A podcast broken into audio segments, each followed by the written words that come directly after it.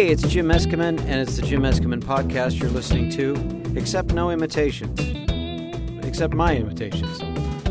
Well, I've just been traveling a lot, and that's why you probably have not heard from me for a while. I've been um, in England, and then I was in Boston for a day, and I'm going to Brooklyn next week, and uh, I've got a few more trips to make before the end of the year on my speaking tour trying to get people in IT and government, these very specified kind of audiences, to uh, embrace the idea of actually taking a look at the effect they have on other people with their communication. Because, uh, you know, a lot of jobs that used to be kind of private and uh, off the beaten path, off the grid, sort of back office, things like IT and, and other things.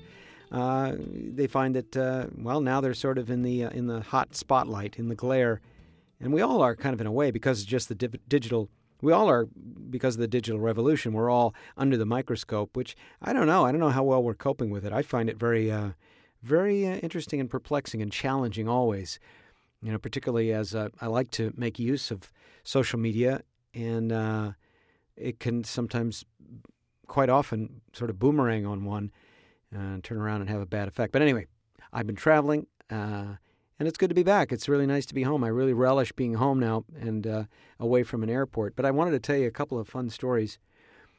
First of all, my wife and I went to England.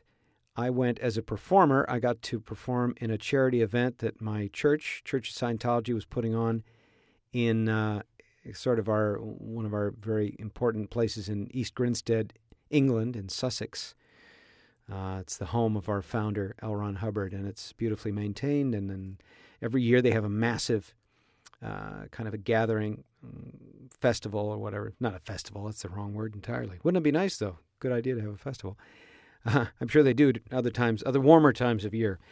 But uh, we had a big charity event raising money for the uh, the local city for the holidays, and uh, I went last year.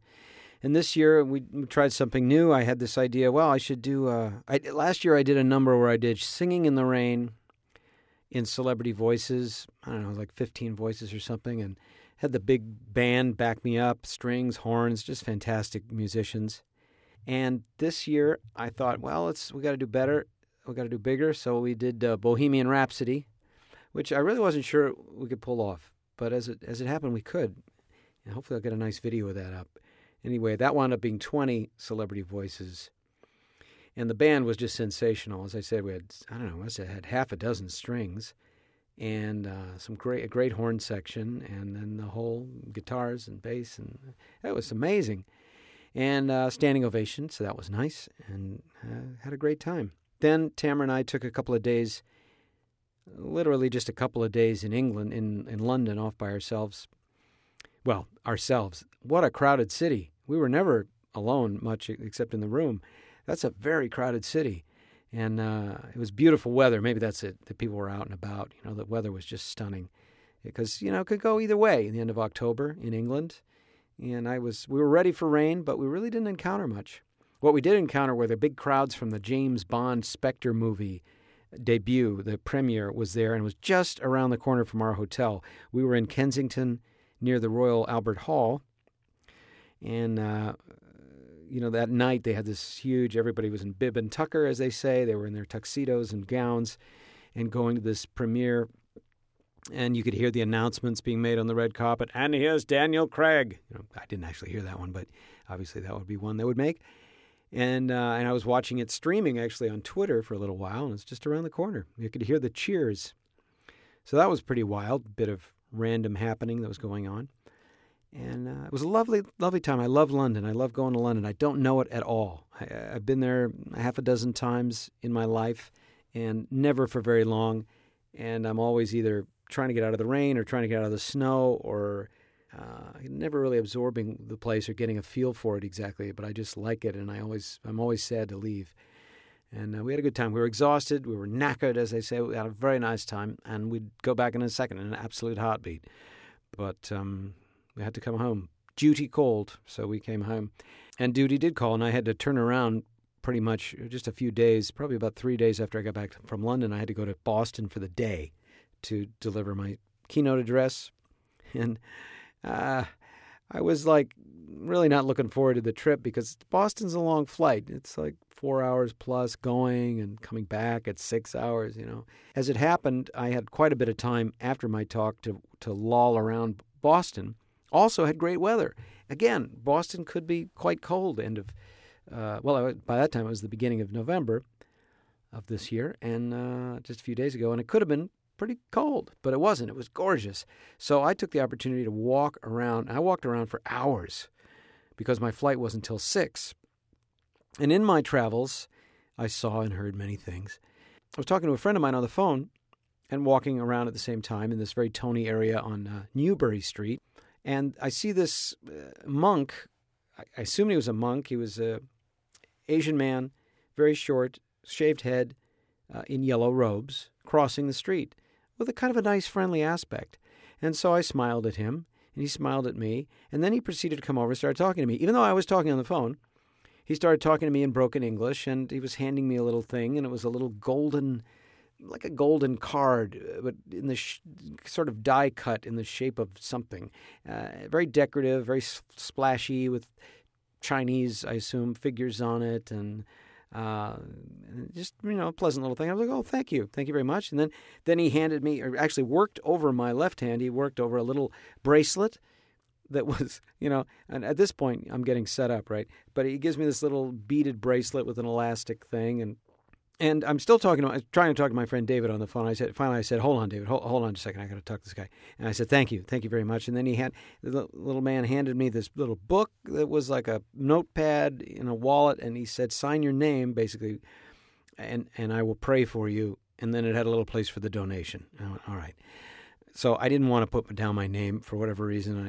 I I wrote down Grover Cleveland, and then I I gave him ten bucks because you know he had a nice aspect. As I say, it was a nice space, and I had ten bucks. And he, after all, he'd given me that wonderful bracelet and the little charming card. Anyway, and then then I insisted on taking a selfie with him because I thought, well, this is I'm going to get something out of this. So I took a selfie with him and and put that up on Instagram. And then I resumed my talk to my friend David. I didn't think another thing about it, but he just waved goodbye. And then I continued in my journeys. I went all over Boston. I went up and down Beacon Hill. Boy, what a beautiful place that is. And with all the leaves turning, the Boston ivy turning red and rusty colored, and on the old brick walls. The brick in Boston is so old. Some of it's from, I don't know, the 1700s. And so it, it's all irregular. I mean, tremendously irregular. Each brick, even within the brick, it's irregular. Each brick next to each brick has been kind of woven, worn down in a different way, and it catches the light in a slightly different way because it's a slightly different angle, and it looks like, you know, what skin must look like, uh, photographed, you know, at a very, very high magnification. And the light was hitting it sideways in the beautiful kind of autumn slant of the sun and the sky, and uh, I see these old, old buildings, and they're just kind of, you know, they've been relaxing these buildings for a long time. You can just feel them kind of easing down on their timbers. They're on their elbows, some of these buildings, and uh, covered with this beautiful uh, Boston ivy and, and other other plants and other trees, and so not Los Angeles, you know, in any way. Dark green doors in, in this beautiful faded brick wall, all kinds of things that you just don't see. And then I went to the site of the Boston Massacre, and I actually stepped inside a museum just as a little tour was going on, and a woman was giving a presentation about the Boston Massacre, you know, what that was all about. And I, I did not know that story. Uh, but she was saying, you know, this is what happened, you know, and these British soldiers, they were sort of entrapped, and then they fired to defend themselves against this angry mob. But history has treated it a completely different way. And in, in the in the revolutionary times, of course, the the New Englanders they they treated this as a, a, great way to, you know, use a publicity stunt against the British and and protest the Stamp Act and the tea tax and all that sort of stuff. That's very interesting. And and then she said uh, the the there was a lawyer who defended the British soldiers uh, in the trial. And uh, defended them in their murder trial. And do you know who that was? And I said, Yeah, I know who it was. I watched TV. That was Paul Giamatti. And she said, Well, it was John Adams. And I said, Well, that's what I meant. Anyway, very interesting to see that spot and to feel. I don't know. I'm not. I, I'm not a history buff so much, but when you enter a space that is a significant space, like a room where the founding fathers were, for example, and the floor looks just about the same. Just like earlier this year when I was in uh, Montgomery, Alabama, and I went to the room where, in the uh, legislature, where uh, in their state capital, where the Confederacy was born. It's like you feel something. I don't know. It's very interesting. Even the room carries with it some old latent agreements or disagreements of some kind. Very interesting. Uh, anyway, wandered around, then wandered down to the harbor, and by this time I've gotten a text about my flight and now instead of leaving at 6 p.m. after waiting around all day or walking around all day, it's now going to leave at 8:20. I'm like, "Oh my lord, that's going to get me into LA really late." But it's like, well, at this point, what can I do? So I walked by the harbor and saw, I think it was the um, old Ironsides or whatever the ship that they have on display there, and the sun's going down by that time. And I had me some dinner. I had me some fish and chips, which I love to have, and made my way to the airport finally, and uh, not really looking forward to the flight home because it's a long flight home, and we're already starting late, and you know, air travel these days is is not very comfortable. But um, for some reason, when I got there, I, I, you know I've had a lot of Delta miles because of this year's travel, and so they put me on the. I'm always on the standby list to, for an upgrade but it never means anything because I'm always like number 13 and the flights are always full. But this time they say, Mr. Meskimen, you, you, um, eh, we, we're not, we're pretty light tonight and you can have a seat in a row all to yourself. I said, oh, that's great. Uh, yeah, that's nice. That's a nice perk. So I get on the plane, I spread out, I get my three seats and put my backpack, you know, my laden backpack full of the history book that I bought at the museum and stuff I'm going to read. And I stick that under the seat. And then another flight attendant comes down the aisle and says, Mr. Meskimen, would you like this? And she hands me a boarding pass for a first class seat. And I said, hell yeah. So I got to, to go up. I got upgraded twice. I got to go up into first class. And first class in Delta is, is okay. You know, it's a little more comfortable and uh, they wait on you just a little bit more. And the screen on the seat to watch the movies is a little bigger. And I sat next to another young man who turned out to be a, a filmmaker. Uh, just came out of film school, and we chatted. His name is Rafael Cruz, and uh, and then I, you know, just rode along in comfort, thinking, "Wow, how about that? How about that? Look at that! Lucky day! Lucky day!" Buddhist monk handing me a charm, making me sign my name, said he'll pray for me to Buddha. Hmm, how about that? So there you go. I thought that was kind of fortuitous. A nice thing, you know. Someone says they're going to bring you some luck and you give them 10 bucks. Sometimes it happens. Actually, I'm a firm believer that you create your own luck, but hey, maybe that's how I had to create my own luck. I had to find me find myself a, a guy in a yellow robe that looked like he had the goods and uh, convince myself that uh, he's going to he's going to bring me the luck. Anyway, might as well have been delta.com that brought me the luck. But that was fun. Anyway, nice little thing. Another lucky thing was my friend Tate Rupert happened to be in the neighborhood.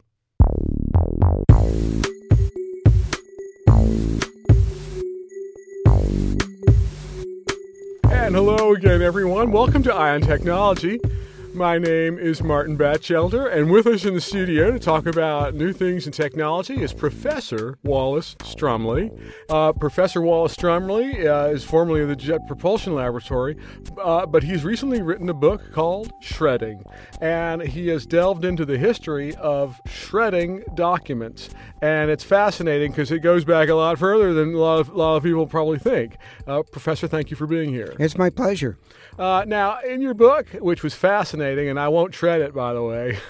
you might have noticed it has perforated pages, so it's it is actually easy to pull apart if if you wish to. These days, uh, with paper clogging up so many of our landfills, it might be a good idea once you've digested the book to to tear out all the pages. Well, that's very green of you, uh, very environmentally friendly, uh, Professor. But let's delve into it because I know people are going to be fascinated to learn that uh, we thought that paper shredders were turn of the 20th century, but you have documented proof that this goes back to the ancient Egyptians. The Egyptians, yeah, the uh, papyrus of papers that they created, and uh, of course these are how they did business. And uh, well, I was fascinated because I've always been absolutely enchanted by the shredding process. Uh, my father worked in a hardware store, and uh, so we had all the latest gadgets. And uh, you know, around about the 70s, there were shredders really starting to appear in offices. I just was tickled by the idea that you could take a document and you could separate it into, you know, 50 or 60 vertical strips uh, in, in, in, you know, the basically the blink of an eye, which back then was it took about 15 seconds. I, you know, I know that the, you know, in the uh, World War II, uh, many of the documents that were shredded were, you know, classified uh, things for, you know, spy papers and things like that. No, back then they were just hiring uh, ladies, uh, uh, ladies in the stenography pool to take uh, their manicure scissors and do it by hand. It's a very arduous thing. This is what they did, you know, because it was that important to keep those documents secure. I went back even in my researches in the 1700s. There were there was a count that uh, did a lot of uh, well, he would write these long manifestos, and the, uh, he would do business, and he would have a lot of documentation that was on a kind of a you know Chinese paper scrolls, and uh, he didn't have a shredder, of course, but in order to destroy those documents, rather than just uh, put them in the fire, which you see would be easy enough, instead he had a small ferret that he had trained that would chew these papers and uh, little little bites, and it would this ferret, uh, just a single ferret, you could only train one ferret to do it, would uh, reduce this document into just a, a pile of small chewed bits.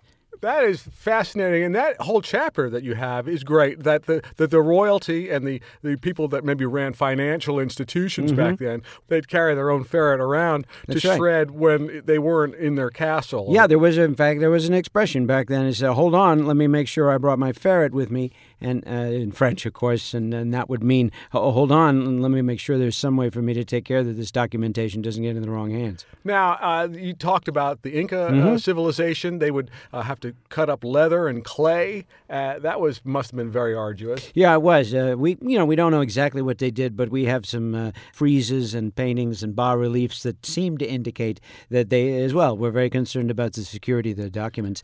And so, and their documents were, as you say, they were printed. Some of them uh, stamped, uh, uh, embossed into leather. Others were cuneiform, pressed into clay. And you know, they would have to. Sometimes they would take a slave, and they would say, "Here, you take all these piles of, of documents, which would be basically, uh, you know, what we would look at as being a stack of adobe bricks, and say, here, now shuffle that."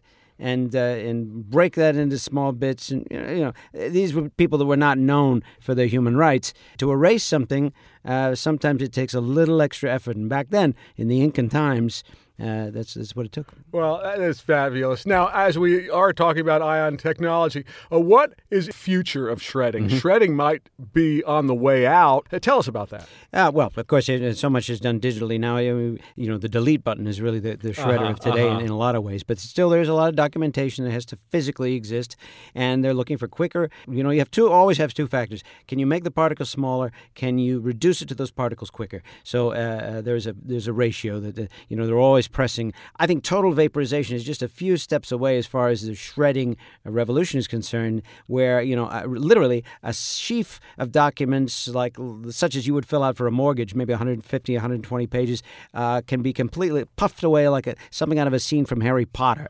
You know, and of Uh-huh. course that, that that is pretty secure. If you can vaporize a document, uh, there's no way that a person can you know take all those particles out of the air and reassemble that vapor Right. to you know to make a revealing or a compromising document. Well, let's hope that they can't, because you know, with every technological advance, there's going to be someone that wants to say, "Hey, let's rein this in." now, I know you were experimenting with uh, this vaporization, uh, your atom collider that Yeah. you have Mhm, uh, yeah. there in uh, Wichita. It's, it's a small atom collider, and uh, uh, yeah, unfortunately, we yeah we, we created quite a bit of damage.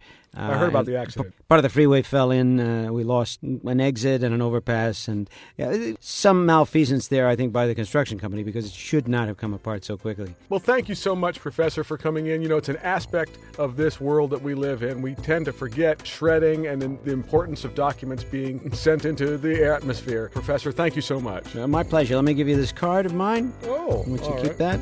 That. And you, as you can see, it's perforated in several places. Uh, you know what? I'm going to memorize this and, and shred it. That's what it's for. I was visiting uh, a friend of mine, good friend of mine, Ken Hertz, who's uh, an attorney and has a he's a very well placed guy, and he has a building that he uh, his offices are in on uh, Century Park East, I think, in Century City. Century City, which to me, growing up, Century City was like Oz. it just looks like any corner of Sixth Avenue in New York now, but but growing up, I mean, it's like nothing else in probably in Southern California. It's like no other area, and certainly not in uh, near my house in the valley. So uh, anyway, went to visit him, and it was a kind of a rainy day, a lot of clouds and, and gusty and and kind of nice, not not horrible, but just uh, not not wet or gloomy. Anyway, uh, so I'm outside his building, and the building next door is being built, a massive skyscraper, uh, got to be at least 30 stories. And I'm looking up because they're working on it. There's a huge crane, and there are men up there, and they're just very tiny, and they're working at the top of this building, and it's gusty, you know? I'm thinking, what's that like? And the, the crane is bringing over some possibly big load of flat, I don't know, metal or who, who knows what it was, but just. Uh, I couldn't identify what it was, but it's like kind of slowly moving it up and it's moving around in the wind. And I'm like, wow, look at this. I'm just staring up, just wrapped. I'm a little early for my appointment, so I got time to just sit out in front and watch a skyscraper being built bit by bit. And as I'm doing it, uh, a man walks around the corner on that side of the street, and uh, it's a construction worker, stocky little guy. You know, and he's got a flannel shirt on, and he's got a hard hat, and he's got all kinds of stuff around his belt, and he's carrying something, and and he yells across at me because he sees me he sees me looking up and admiringly, I guess, and or interested, you know, and he yells something like "That long out," and and I went "What? What?" And I got a little closer to him as he was walking by, and he said, "It's uh, it's, it's a beautiful view from up there," or something. I don't remember exactly what he said. And I look at him, and I, and he's pretty short guy, Hispanic guy, kind of a rough beard, and got this hat on, nice smile. And then I notice he's got on his cheek, I could see this bright red. It's it's like a, a lipstick mark, a kiss, full, you know, both lips, not a little smudge, but somebody really laid one on him. And I said to him, uh, "Hey, you, you got a kiss there? Somebody kissed you?" And he said, "Yeah, every morning." And then he walked off. It was four o'clock in the afternoon. So that's when my appointment was. So this guy this cute construction worker had been wearing this bright red lipstick kiss on his cheek all day long. My wife, I told my wife this story. She said, "Yeah, the wife marked him. She marked him, keep him, keep all the other girls away from him." But I thought that was so sweet. And he said, every day, every morning, every morning he gets marked. His wife gives him a big kiss, tags him just like, just like some scientist at the Smithsonian tags some egret. And I thought it was really sweet. And he wears it all day long. I don't know. I just thought it was so beautiful. I was so glad to talk to the guy and hear that. Anyway, so Impress Me, our uh, TV series, is going to come back. It's going to air apparently in March again on Pop TV. It's going to be part of their rerun of uh, season two of Schitt's Creek, S C H I T T S Creek. And so you'll be able to see season one of Impress Me again. And we're still waiting to hear about a season two. Right now, though, both of our other leads are on famous zombie shows. Dana De Lorenzo is now on Ash, uh, The Evil Dead, and uh, Ross Marquand, of course, is still still alive on The Walking Dead. Still walking, still strong. But doesn't mean we can't do something later on. We're taking our time, we're taking it easy. Hey, hope you have a great week, and I will connect with you soon. Thanks a lot for listening. Thanks to Jeff Levin for the music. Thanks to Tate Rupert for whatever the hell you call that, whatever it is you do, that improv thing. And uh, I'll talk to you all real soon. Bye bye.